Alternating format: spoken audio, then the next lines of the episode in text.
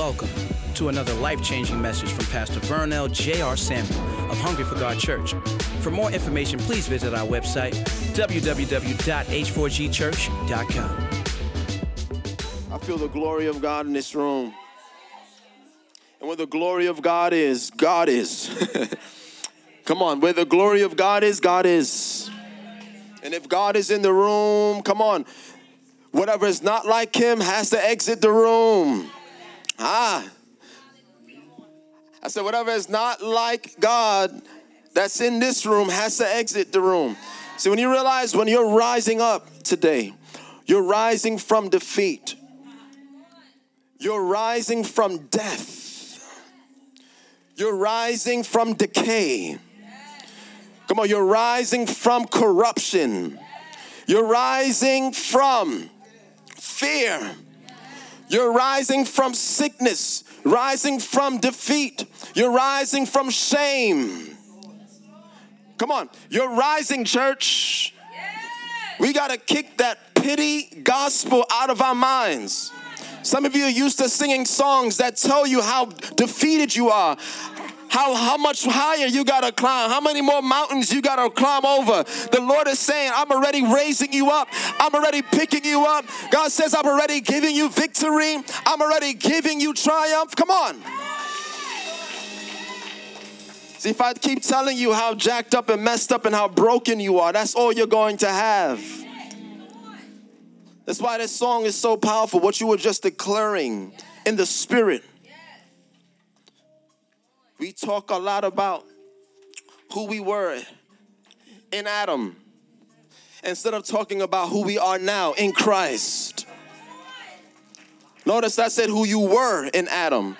But now you got to know about who you are in Christ. The Bible says, put off the old man and put on the new man created in Christ Jesus. The old man fell, the new man rose again. The old man fell from glory, the new man rose again in glory. See, Adam was in sin. Christ rose up in glory. All have sinned, past tense, and have fallen short of the glory. All have sinned. Why? Because one man sinned and all sinned with him. See, you think that your issue of the issue of sin. Like, how many, nobody in this room chose to be a sinner. None of us chose to be a sinner. It was an inheritance from the old man. When the Bible talks about the old man, he's speaking about Adam. He was the oldest man that ever lived, he was the first man. So the old man is our, our is your identity in Adam, but your new man is the, your new identity in Christ. What most Christians have no clue about, although it's all over their Bible in the New Testament, is that the Bible says that what one man did in Adam, the new man did to, to, to overwrite or to undo what he did. What Adam failed to do, Jesus came to undo. He put us back into right standing with God. You see, you didn't choose to be a sinner because sin came upon you through the nature of what you inherited. You were born into sin, the Bible says, shaped in iniquity. You didn't choose to do that. This is why you, one of the most important elementary teachings you need to realize is that you is your your behavior does not make you right with God because it wasn't, you didn't do anything to become wrong with God. So your behavior can't undo what Adam did. But God sent his son into the earth to live. The Bible says the Son of God was manifested to destroy the works of the devil. When Jesus came to, to die for us, he not only died to save you, He died to redeem you. That word re is important because it implies that there was something that we already had that we fell from, something that we already had that we lost. He's restoring us. What is he restoring us to? So that means what you were born into was not your original identity.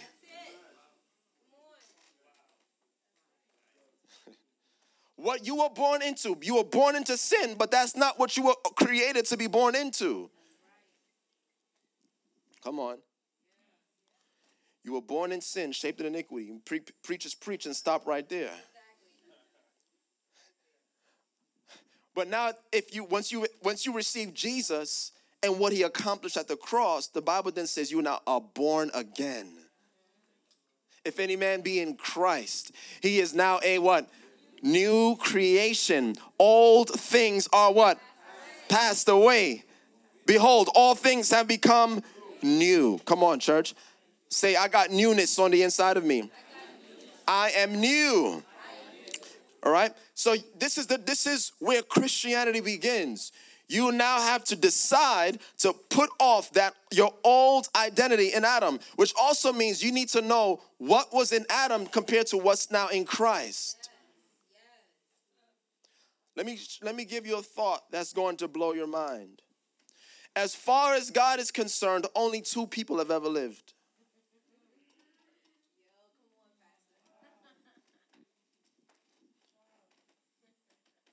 He only sees Adam or he sees Christ.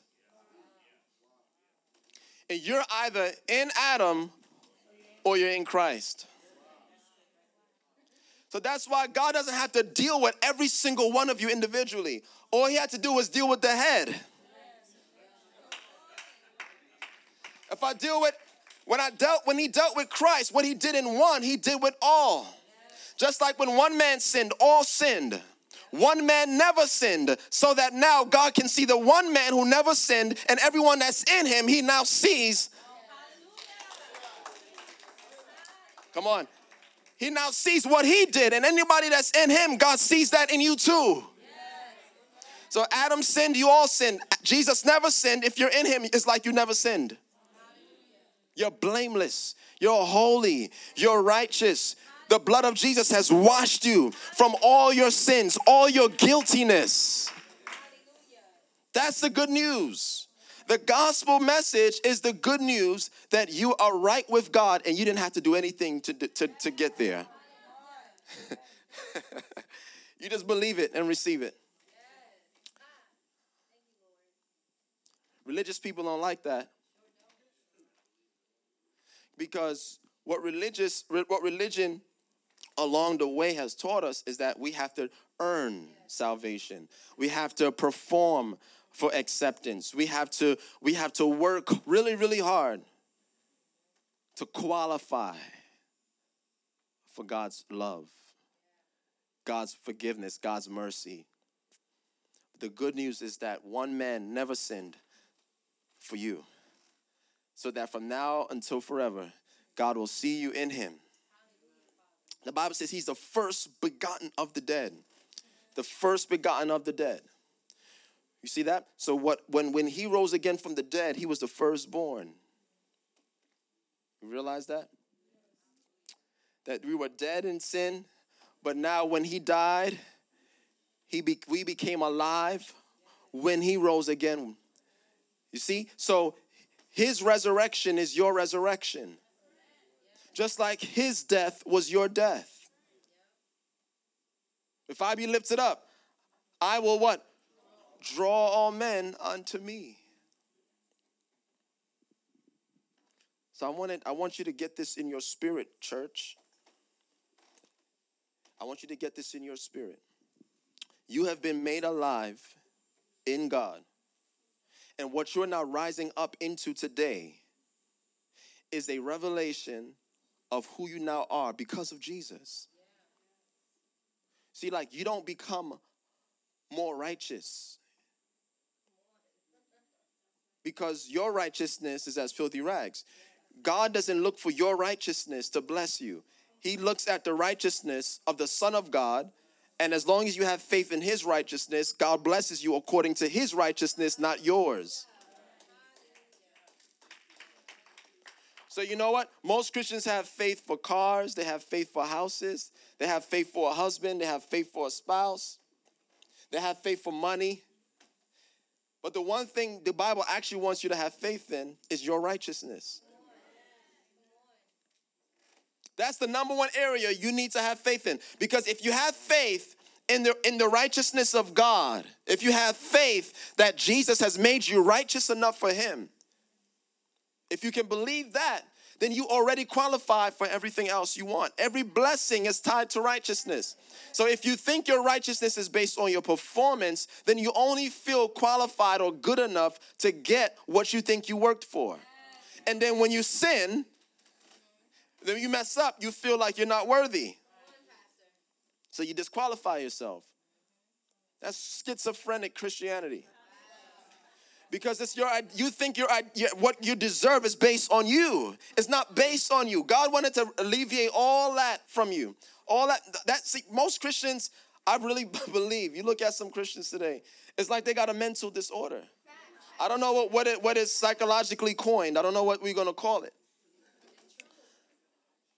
Because it's like I'm saved today, and then I don't know if I'm saved tomorrow. What do you call that? Schizophrenic. what you said? We need a name for that. double mindedness. That's a good word. Yeah, double minded Christianity. Come on. At what point are we going to believe how saved we are?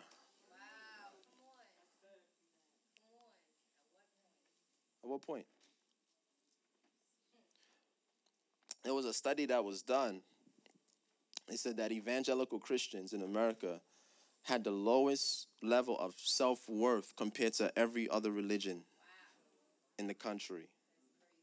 They felt lower than, than Buddhists. They felt lower about themselves than Muslims. They felt lowered about themselves. How can that be? Because you're taught that. You were taught to believe that you're unworthy, that you're corrupt, oh wretched sinner. See, that's why I tell you, don't ever say you're just a sinner saved by grace. You're not a sinner anymore. You're not a sinner saved by grace.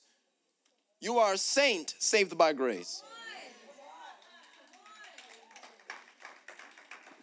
Why? Because it's not based on what you did, it's based on what Jesus did. If you are a believer in Christ and He is your Savior, then that means what you believe is that He saved you from the, the, the, the, the, the torture and the terror of living constantly up this hamster wheel, trying to climb this escalated the wrong way of trying to rise to a place that you can't get to in your own strength. It's only gonna happen when you stand on the escalator of grace and allow God to propel you up into what He actually purchased for you at the cross.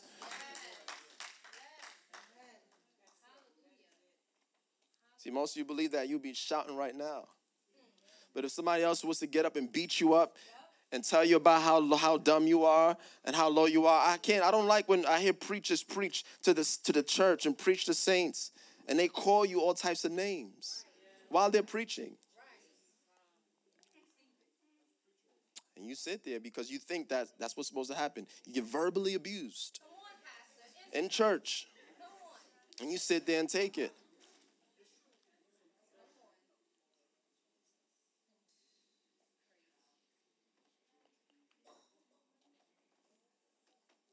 Since we're here, because I, I, was, was going to talk about maturity. We're still talking about maturity. We're talking about ministry, and we're talking about how we're going to grow up. Um, last week we talked about responsibility. How many of you were here for that? We were here. So I learned about responsibility. You got two, eight, two, one yes, and two hands raised. Um, but it's important that you get this. Um, the Lord wanted me to talk to you. He gave me a very clear word to share with the house today. Um, next week we have a guest preacher. He's going to be coming. I'll say who he is later, but um, the Lord gave me a specific word. Now you know I like to teach. Uh, I'm gonna still teach, but He specifically gave me a word um, that I believe falls in alignment to everything that has been said and everything that's been that's been declared so far. But the word to H4G that God gave me today is to tell the church to renew their pursuit of holiness. To renew your pursuit of holiness. And um, Hebrews 12, verse 14 says, Pursue peace with all people and holiness, without which no one will see the Lord. Without holiness, no one can see the Lord. Hebrews uh, 12, verse 14. And so the Lord, when the Lord said to me to tell the church to pursue holiness, um, I just asked him, like, what does that entail for us in regards to what he wants to accomplish? And I want you to um, get ready to take just take these notes down, and I want you to write this down because first and foremost, in order to um, pursue holiness, that we got to understand what holiness is and what it isn't, because it just goes back on what I was just talking about. Most people, when they hear about holiness, what images come to their mind? Well, what came to your mind when I said holy? Holiness. Long skirts, doilies on your head, wearing all white perfection. Restrictions. No watching TV, no going to the movies, no makeup, no earrings, no parties. Definitely no parties, right? Somebody said no phone. No fun? Uh, okay. Holiness is not fun.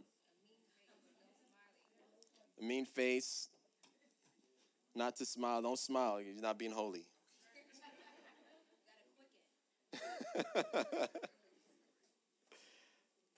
Holiness. Most people,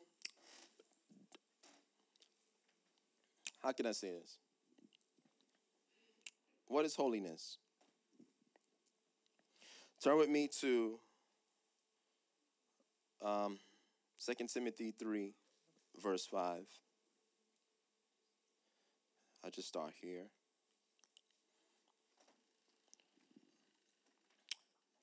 Second Corinthians 3 5. So if you just learned uh, in the Bible, the Bible says to pursue holiness because without holiness, no one can see the Lord. Holy holiness is a, is a very important factor, very important aspect to knowing your identity in Christ.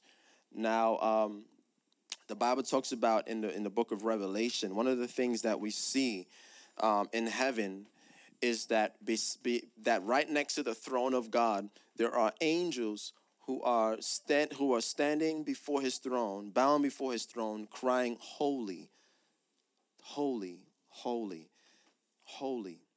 That those who are the closest to God get to see His holiness that the, that the angels, the, the 20, the elders that are sitting before the throne of God right now in heaven, there are beings that are surrounding his throne just saying, Holy.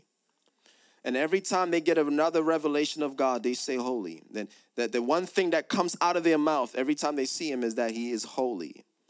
Okay? Holy, holiness. Um, one of the things that we also find on scriptures that the Bible says uh, to be holy for I am holy. Now, one of the things that God revealed to his priests was that, that we must be holy because he is holy. So, holiness is a priority in God, it's a priority in heaven. God's nature is that he is holy.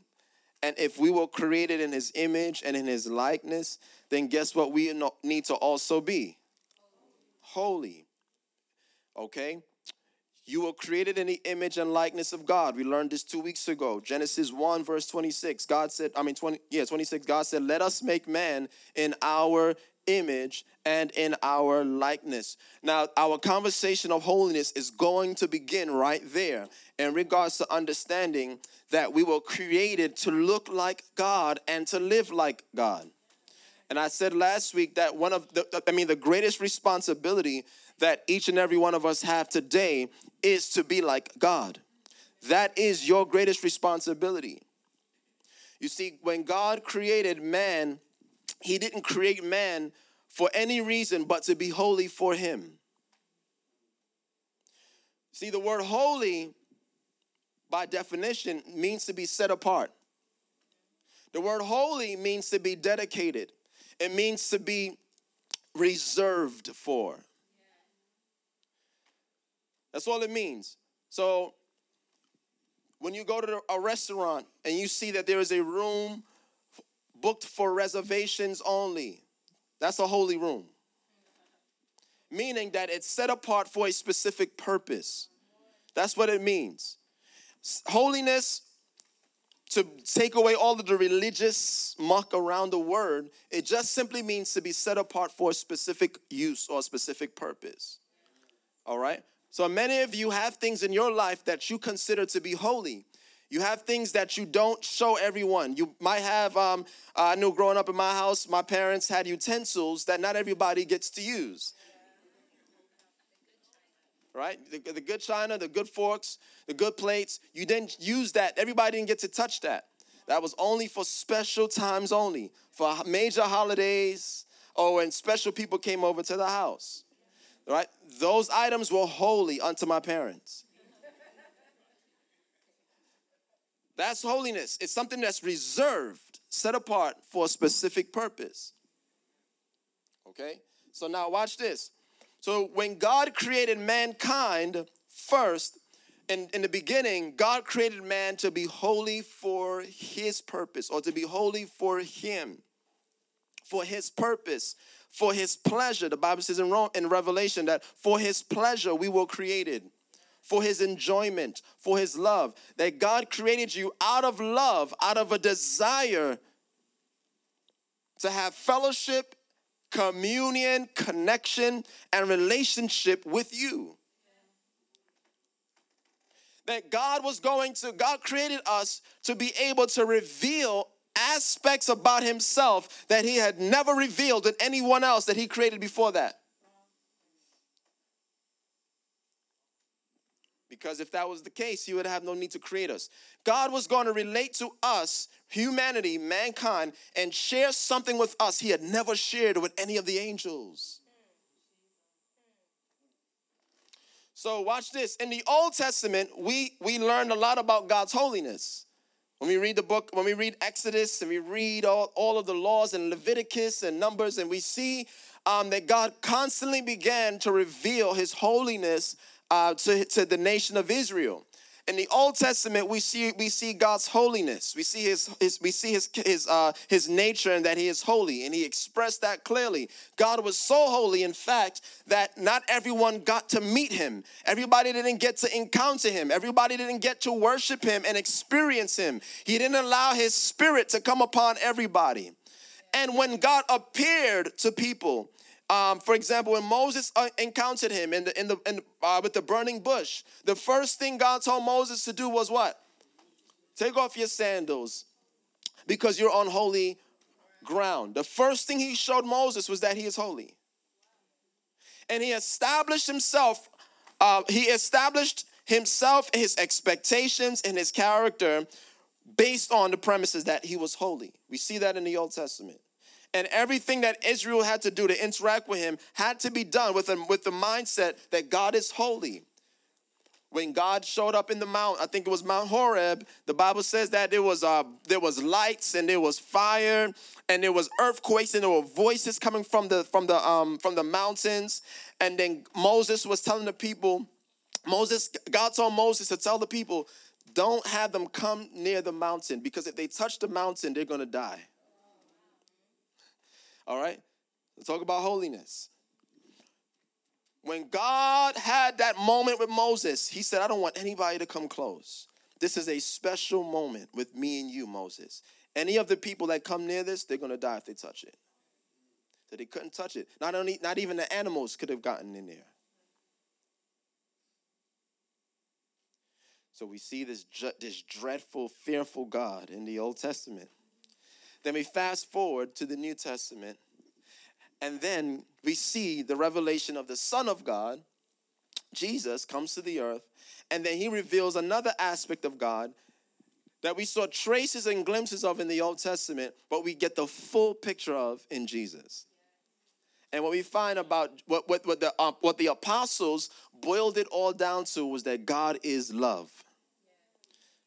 God is love. Because when Jesus interacted with people, Jesus displayed grace and mercy and patience and kindness with people who were sinners, people who were sinful, people who didn't know their identity, people in shame, people who were defeated, people who were suffering with addictions, people who were broken. Jesus comes alongside of them and he doesn't treat them harshly as their sins deserved, but in fact, he showed them mercy and he showed them grace, something that they never saw under the law. So in the Old Testament, we see that God is holy. In the New Testament, we see God is love. And how do we reconcile those two? How do we reconcile those two differences? One of the things you are going to learn is that the Bible shows us that Moses, the Bible says, only saw God's back. He never saw his face. But then Jesus comes and says, If you've seen me, you've seen the Father. Because Jesus was the perfect representation of God. So it lets us know that although God is holy, God is love. But his holiness is just his back, but his face is his love. Now, let me ask you something. If you have an ID card, a driver's license, what do you have on it? Do you have your back on it or do you have your face on it? Why? Is your face on it and not your back, your foot, your hand? Because you can't recognize a person from their back. You're never gonna take an ID and it shows you your head. Right?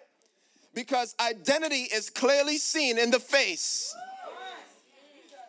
So, whatever we know about God from Moses, we only saw his back. But what we see in Jesus is we see his face. We see a complete picture, the exact representation of who the Father really is. Come on. That's why the revelation in Jesus is more important than the revelation in Moses. So, what I don't understand about God in the old, actually, you understand God in the old when you see Him in the new. Because then you realize that God is holy in love, and He's loving in holiness. God is holy in love, His love is holy. I said, His love is holy. So, mind, you, now Jesus, the most holiest person on the planet, comes to the earth. But yet, he was so holy, but the sinners loved being around him. That looks a lot different than the holiness we see today. Because are people today who feel they're holy, nobody wants to be around them. Oh man, we got to rectify this. Because the, Jesus, we know how holy Jesus is. He never sinned. he was the blameless. He was sinless. But yet, sinners liked being around Jesus. They didn't feel judged. They didn't feel condemned. They didn't feel less than. He didn't put them down because of their moral character. He didn't beat them up because they didn't have all the Christian gimmicks down pack or the Christian lines. Jesus simply loved people. And as a result of being around people, people wanted to gravitate to him. So the Bible says we need to walk in something called the beauty of holiness. Holiness is really beautiful when it's when it is when it is on display correctly.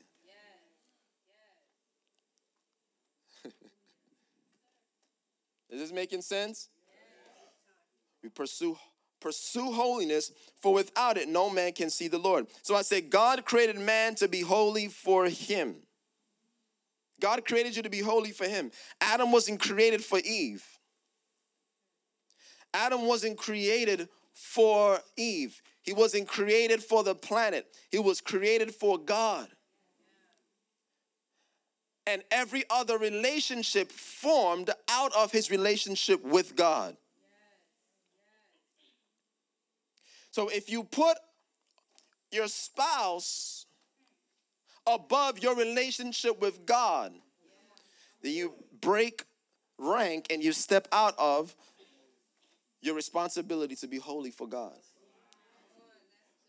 See, my your your first obligation is to God, and that's what that means. Before Adam had a planet to rule, before he had a wife to please, he had a God to please. Come on.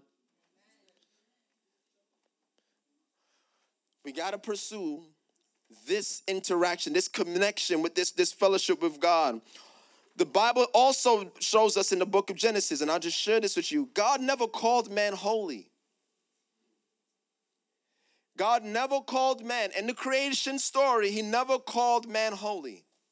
The only thing God called holy in the beginning was the seventh day, the day of rest, the Sabbath. But he never called man holy. What did he call man? Very good. What did he call every day before that? Good. But he gets to the seventh day and then he says it's holy. I asked God, what is it? Why did you? So were, were, were, were all other days not holy? Is only the seventh day holy? Because now religion has restricted holiness to a day. So I be holy on, on, on the Sabbath day. But what about all the other days? I don't have to be holy? I could just be good? you see, religion has limited our understanding to holiness even to a day.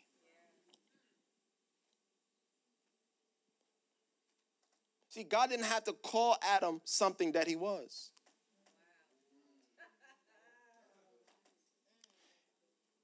If Adam was created in the image and likeness of God, then God was, I mean, Adam was already holy. Come on. The first, second, third, fourth, fifth, sixth day were already holy because God created it. It looked like Him. But on the seventh day, He, he rested. He wasn't doing any work. So God says, I gotta, I gotta, I gotta consecrate this day too. Because although I'm not doing anything, although I'm resting today, the seventh day, I still need to sanctify it. I still need to set it apart. Because he knew that some of us will think that on a day I'm not doing anything, that that's not holy. On, that if I'm not working, on, then it's not holy. Most people feel they're spiritual only when they're doing something for God. But what about when you're doing the things that are not quote unquote spiritual? Is it still holy? What about when you're on vacation and you're relaxing and you're resting and spending time with your kids and your family? Is that still holy unto the Lord?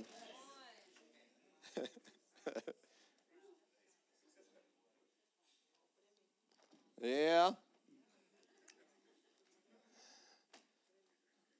What about when you're making life, making, making love with your spouse? Is that still holy?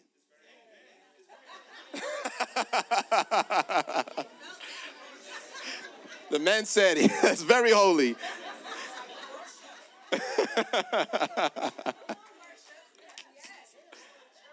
yeah.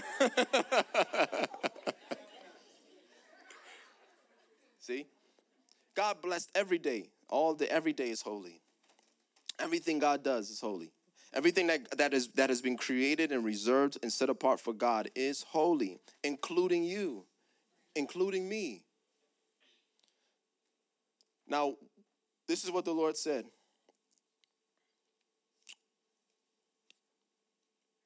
I, I showed you this verse for a reason. Because acting holy and being holy are two different things. Holiness is not a way of dress, it's not a dress code. It's not a denomination, it's not a type of church. Holiness is not morality. Holiness is not even morality. Because you can live a good life and still not be holy. I said, you can be a good Christian. Catholics don't want to hear that. and most of the world doesn't want to hear that. Because most people think that if I can live good enough, then I don't really need a savior. Right? I don't need salvation because I'm living a good life. I'm helping people. I'm doing good works. I'm, I'm giving, I'm doing charity work. Certainly that should be enough to get me into heaven, right? Why can't a sinner do good works to get into the kingdom? Why can't a person live good without Jesus and get into heaven? We all should understand, we should be able to have an answer for that.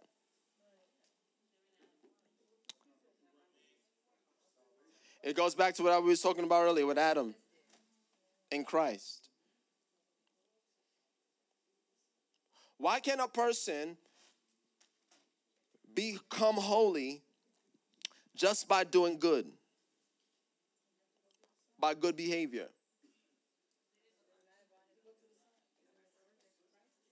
The Bible says we're not saved by works. We're saved by grace through faith. You know why? Because the Bible says the wages of sin is death. Once you sin once, you are guilty. That's it. It's like it's like a broken vessel. It's like you can try to repair it, but it's still always going to have the scars or the marks of the fall. No matter how good you try to live, you're still falling. You're still broken. You're still in sin. Because that's not what I created you to look like. That's not what I created you to be like. So that's why all of us outside of Christ are guilty and hellbound. Not one person can stand before God and present their good works and say, God, I, I lived good enough to make it into the kingdom. No. Because it goes beyond behavior. Holiness is not about avoiding sin. Because just because you avoid sin doesn't mean you run to God. You can avoid God and avoid sin at the same time. That's what people who are hiding in good behavior is doing. They don't really want to know God, so they reduce holiness to good works, good behavior. But what did God say? Be holy for what? I am holy. So guess what? I can't be holy without the one who is holy. If I don't have relationship with him, holiness is not achievable. I become holy by being with the one who is holy.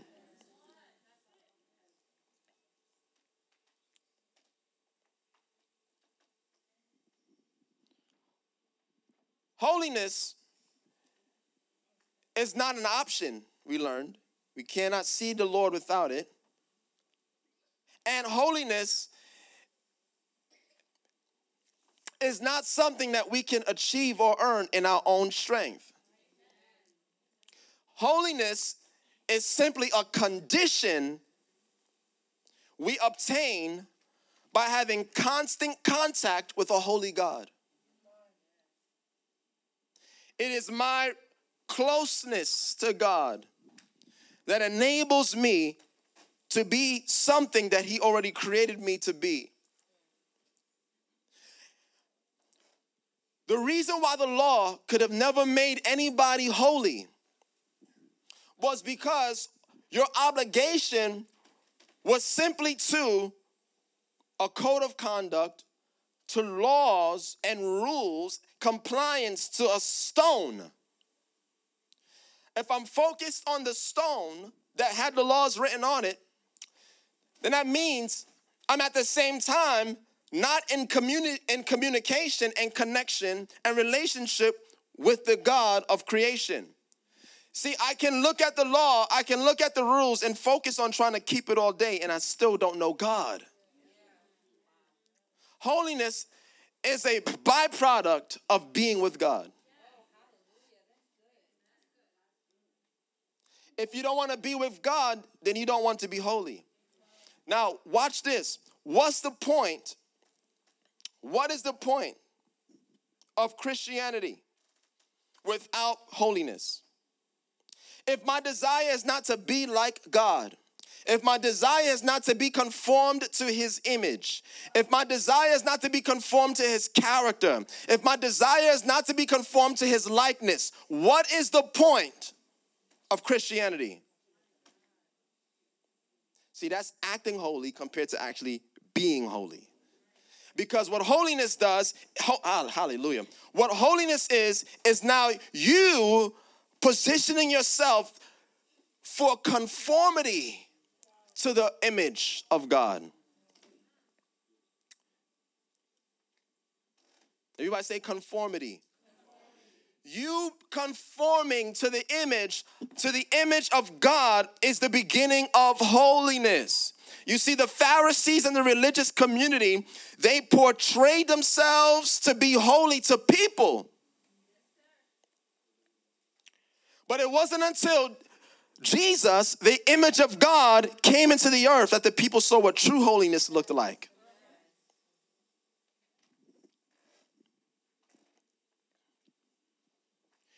We didn't see the full scope of God's holiness in Moses, we saw it in Jesus.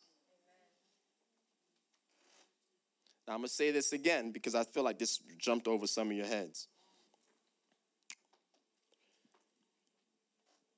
if you don't believe you can be like God, then any other attempt at holiness is actually hypocrisy.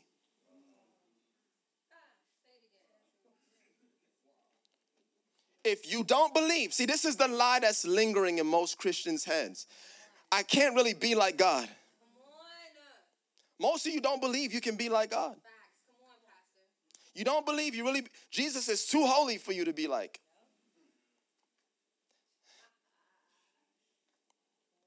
That's the lie lingering in Christianity that keeps us from rising up. It prevents you from rising up. We don't, people don't believe it. People have made, people have actually ridiculed me for attempting to be like God. That's what the religious spirit will do, by the way. All right? They did it to Jesus. I'm going to get to that. It's, it's, what? All right. Well, I turned there so you know what I read. What I was why I pointed you there. Second Timothy three five.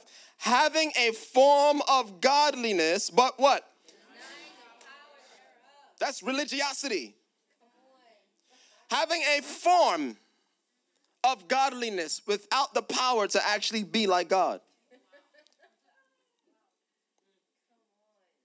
What's the point? of trying to enforce a dress code, a rule, a standard of living that denies the ability for men to actually step into godlikeness. It's hypocrisy. What's the point of wearing all white and trying to live a clean life if you don't believe you can actually step into godlikeness? Holiness is godlikeness. Holiness is conforming to who you are in God. Yes. That's holiness. That's why he said, Do you deny? You have a form of godliness. You're pretending to be godly, but you don't have the power because you deny the power. What is the power for? The power is given so that you can be transformed into the, the level and the standard of actual godlike behavior and qualities and tendencies and characteristics. And you know when the Pharisees heard Jesus talking like that, they said, You're talking blasphemy because you can't be like God. Look at John 10. I'm almost done. John chapter 10, verse 31. Hurry up. Because some of you, some, some of you are picking up your stone, like I don't know what pastor is preaching. I'm picking, picking up their stones. Then the Jews took up stones again to stone him. Jesus answered them, Many good works I have shown you from my Father. For which of those works do you want to stone me? The Jews answered him, saying, For a good work we don't stone you, but for blasphemy. And because you, being a man, make yourself God.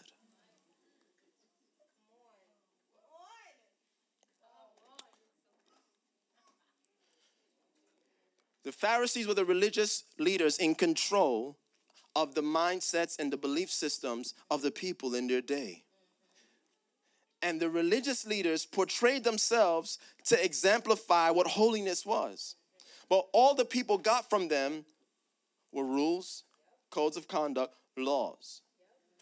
Jesus, who is the image of God, comes to the earth and shows them what true holiness looks like because Jesus was actually doing the works of the Father, works that they didn't have the power to do. So they had a form of godliness and a presentation of, of, of holiness that was not equivalent to the actual holiness of God. So when they saw true holiness, they wanted to stone it. They wanted to reject it. They wanted to destroy it. They wanted to kill it. Ah, I wish I had more time.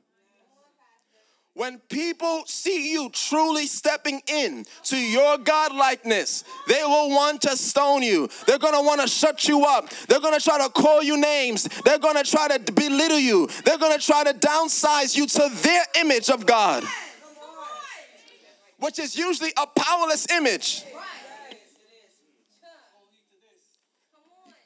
So when you say things like, you know what? Because I'm a son of God, I can declare things and it becomes established. You have a religious spirit tell you who you think you are. To be able to think that you can decree a thing, that you can declare something and it's gonna happen for you. Who do you think you are? You will respond, I am a son of God. I am a daughter of God. I'm a child of God. I look like my father. And if he decrees things and it is established, I can do the same thing. Jesus said, If you believe me, the works that I do, you will do also, and greater works than these. So when someone is sick around you and you lay hands on them and say, In Jesus' name, you're going to be healed, a religious spirit will come alongside and say, Who do you think you are that you can lay hands on someone and think that they're going to get better? You really think you got power in your hands? What he wants to do. They want, they want you to fall to their level instead of rising up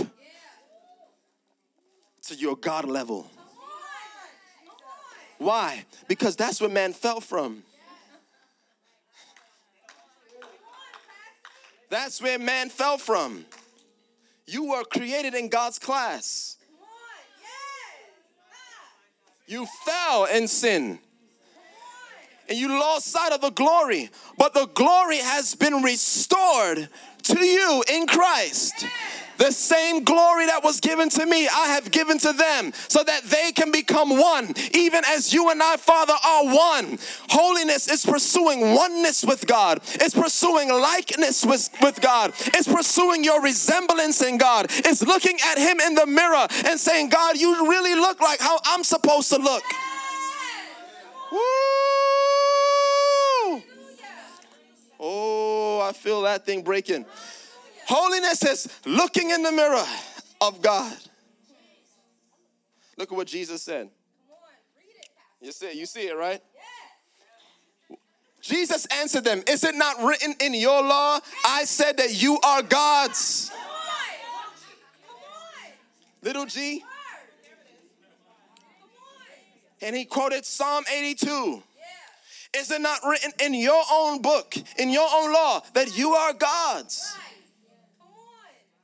So, verse 35 if he called them gods, to whom the word of God came, and the scripture cannot be broken. Do you say of him whom the Father sanctified and sent into the world that you are blaspheming because I said I am the Son of God? I told you the real reason why they crucified Jesus was because he called himself the Son of God.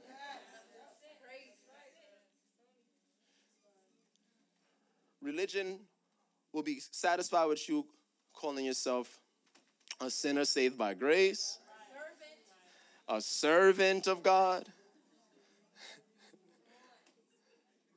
even a friend of God. But when you call yourself a son of God, then you're now pursuing holiness, equivalence, resemblance, likeness. You were created to be like God. Don't let anybody else tell you any other thing. Any other any other teaching is a lie. You're not supposed to try to get God to look like you.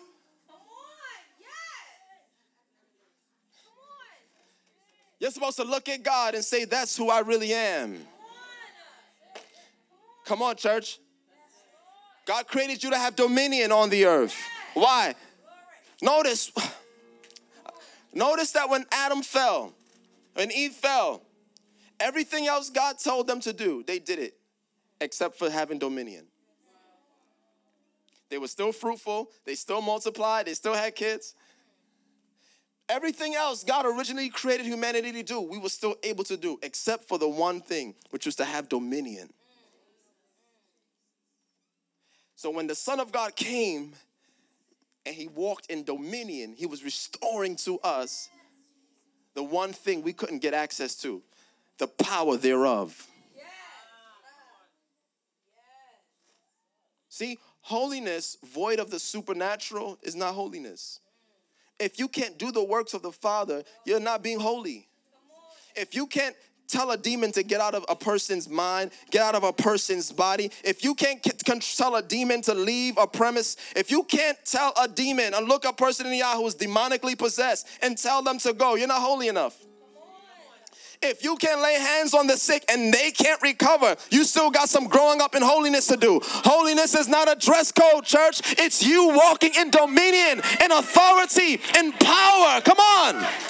This is true holiness. You looking like God on the earth. Woo! And the demonic realm is terrified that you're going to get a hold of this image. The demonic realm, this is where strongholds and spiritual warfare all begin to be built up because the stronghold of tradition and religiosity will say you can't be like God. You are not holy enough to be like Jesus. You can't lay hands on the sick. Your hands are too unclean. Your hands are too dirty. Your mouth is too filthy. The demonic realm will partner with the spirit of religion to keep you spiritually retarded. You can't mature. You can't grow because you don't believe you're reached or oh, here's this we set standards of ourselves and say, well, this is how high I'm going to grow. But the only standard you have in God is Jesus himself. Jesus was not the was not the exception. He was the example. Jesus himself said it. If you believe in me, the works I do, you will do also and greater works than these shall you do. I'm gonna just finish reading what, what we got here. Whew, verse 37. If I do not do the works of my Father, don't believe me.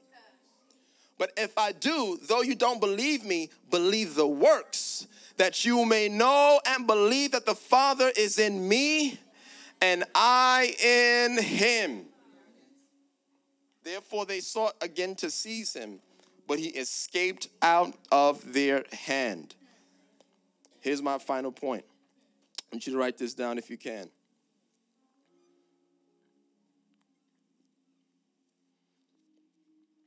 Holiness is the byproduct of something, not an action in and of itself.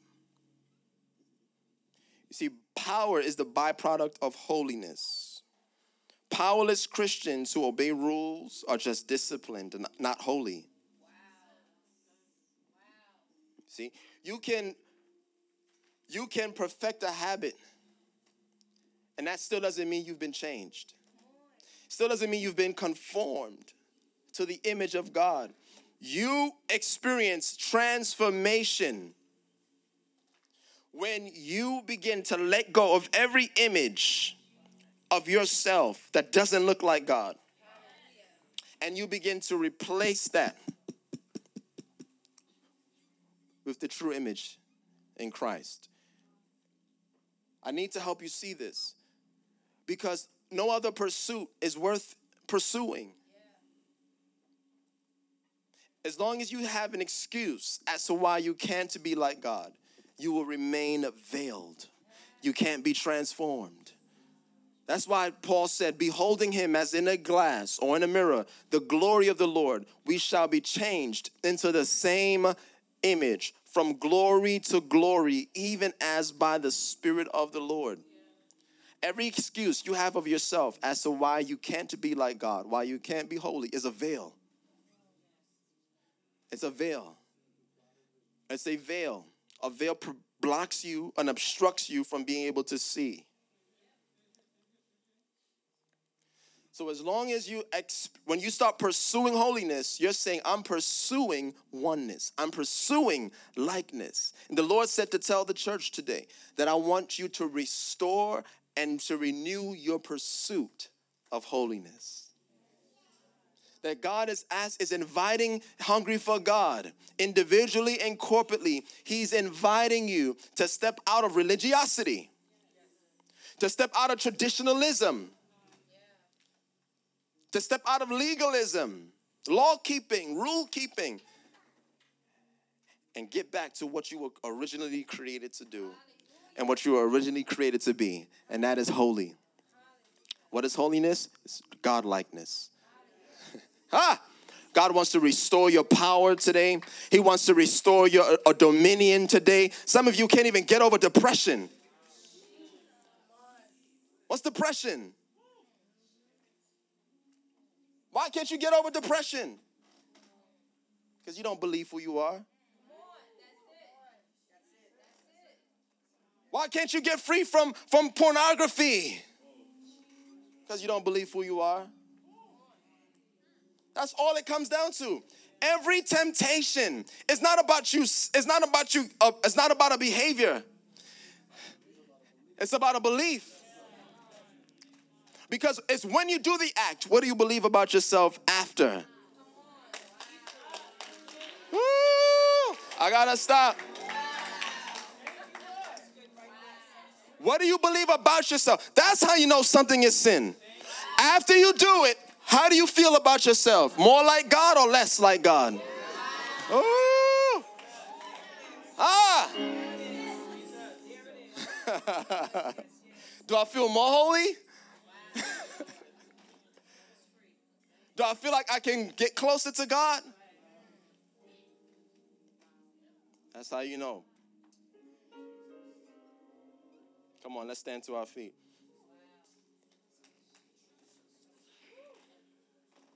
All temptations, when the devil tempted Jesus in the wilderness,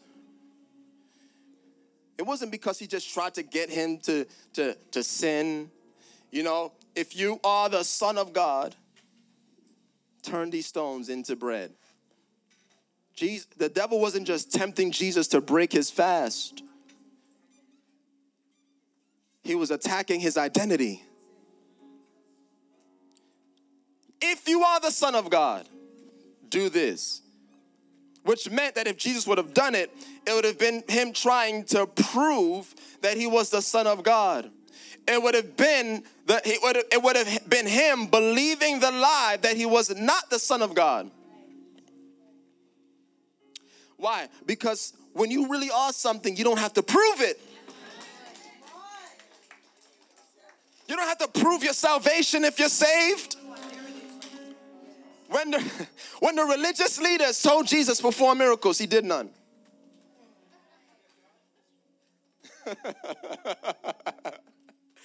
Whenever they said, if you're the Son of God, do this, Jesus didn't do it.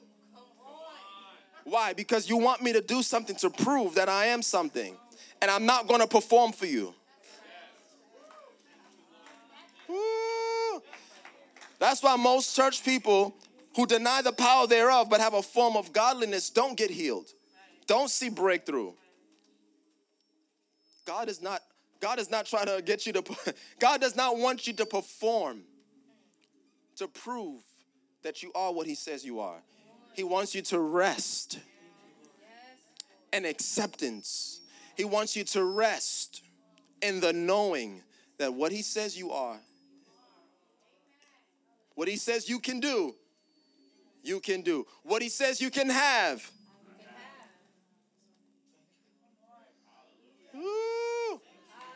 Set us free, Lord. This concludes another life changing teaching from Hungry for God Church. For social media updates and more teachings from our pastors and leaders, please visit our site, h4gchurch.com.